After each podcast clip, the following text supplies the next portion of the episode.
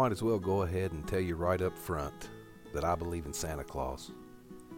Now, you can choose to believe or not believe, but I'm here to tell you for a fact that there is a Santa Claus, and he does bring toys and stuff like that on Christmas Eve night. I know, I know. It sounds like I've had too much of my homemade cough syrup, don't it? All I ask is that you wait till I get through telling my story before you make up your mind. You see, when I was a kid, Christmas time had a magic to it that no other season of the year had. There was just something in the air, something that you couldn't put your finger on, but it was there, and it affected everybody. It seemed like everybody smiled and laughed more at that time of year, even the people who didn't hardly smile and laugh the rest of the year. You reckon it's going to snow? I sure do wish it'd snow this year. Do you reckon it's going to? Heck no, it ain't going to snow. As far as I know, it's rarely ever snowed in this part of the South at Christmas time in a hundred years. It seemed like everybody in the world had snow at Christmas except us. I mean, in the comic strips, Garfield and Odie had snow, and the Charlie Brown gang had snow to play in around Christmas time. Christmas cards had snow. Even the Duke boys had snow in an episode but rarely ever did a flake fall on Glade Spring, Virginia for Christmas. But that didn't dampen our spirits one little bit.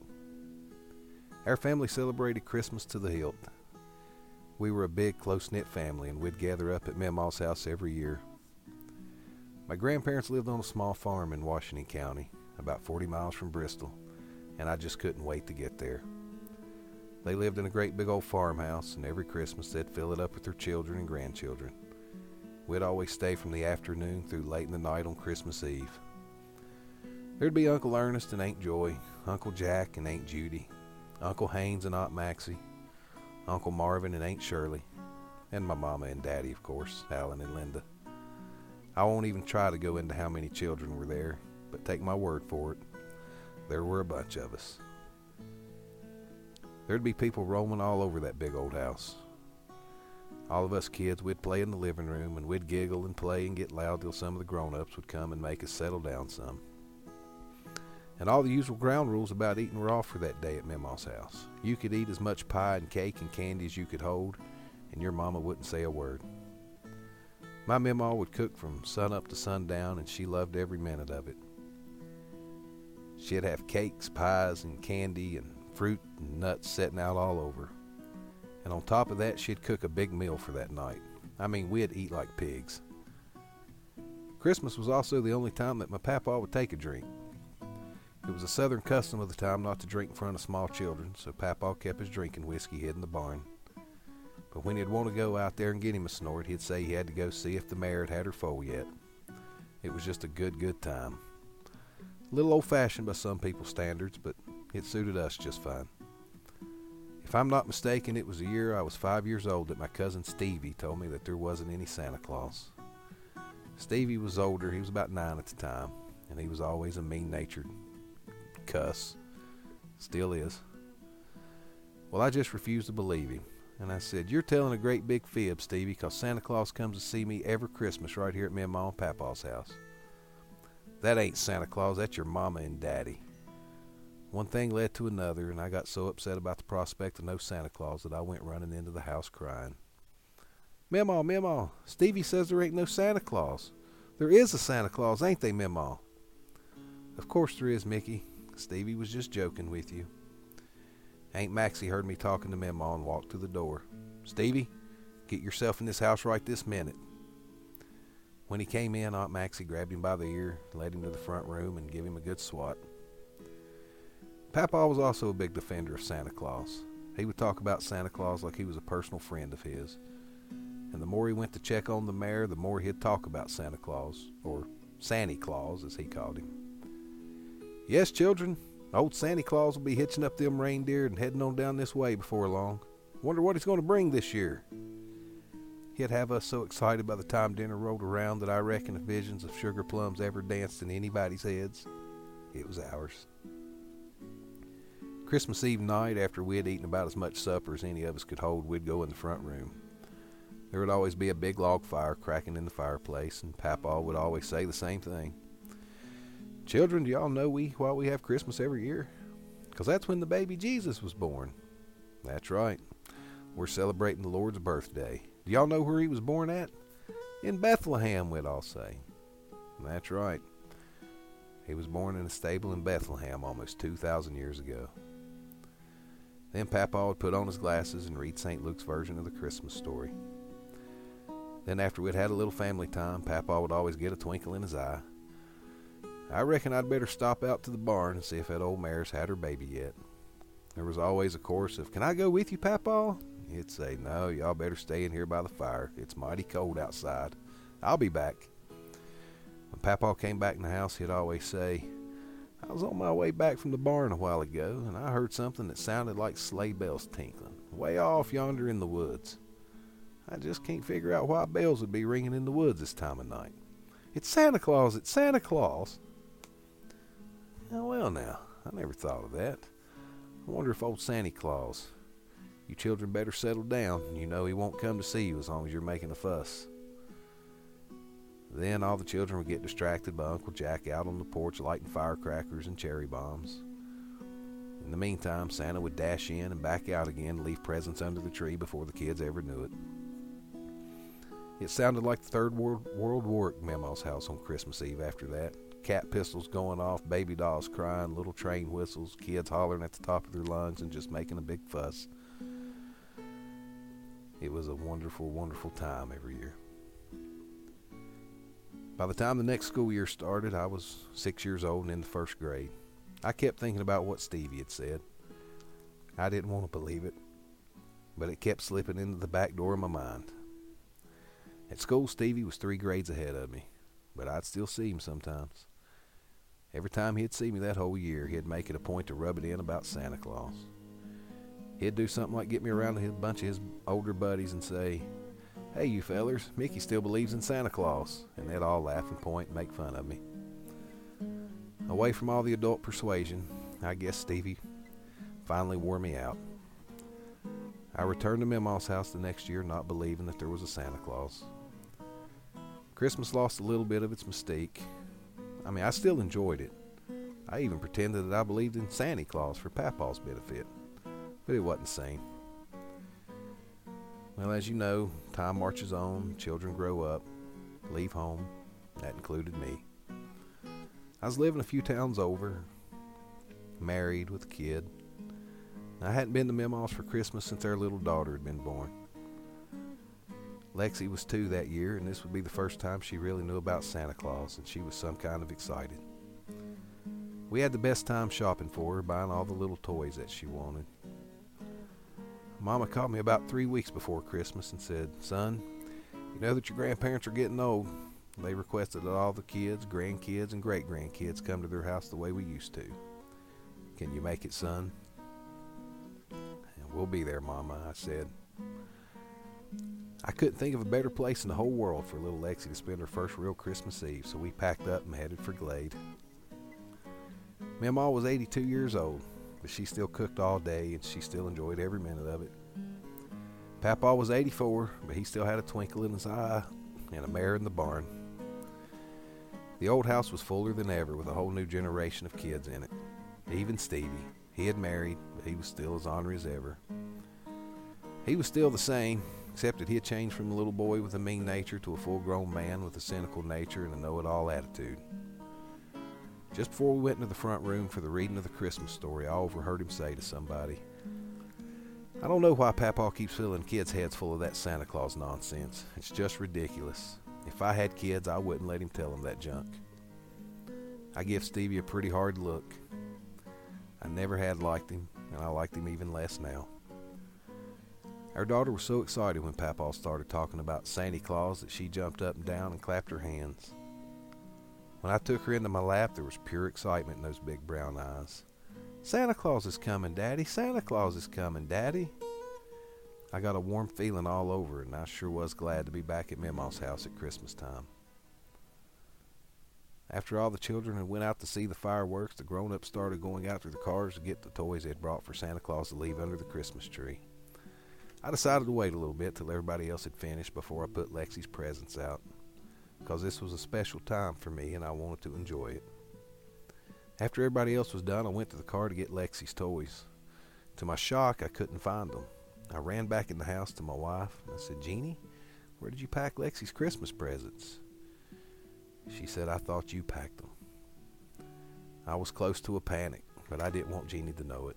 I said, Oh well, you just go back on in, honey. I'll look again. I just overlooked them. I kissed my wife and went back outside.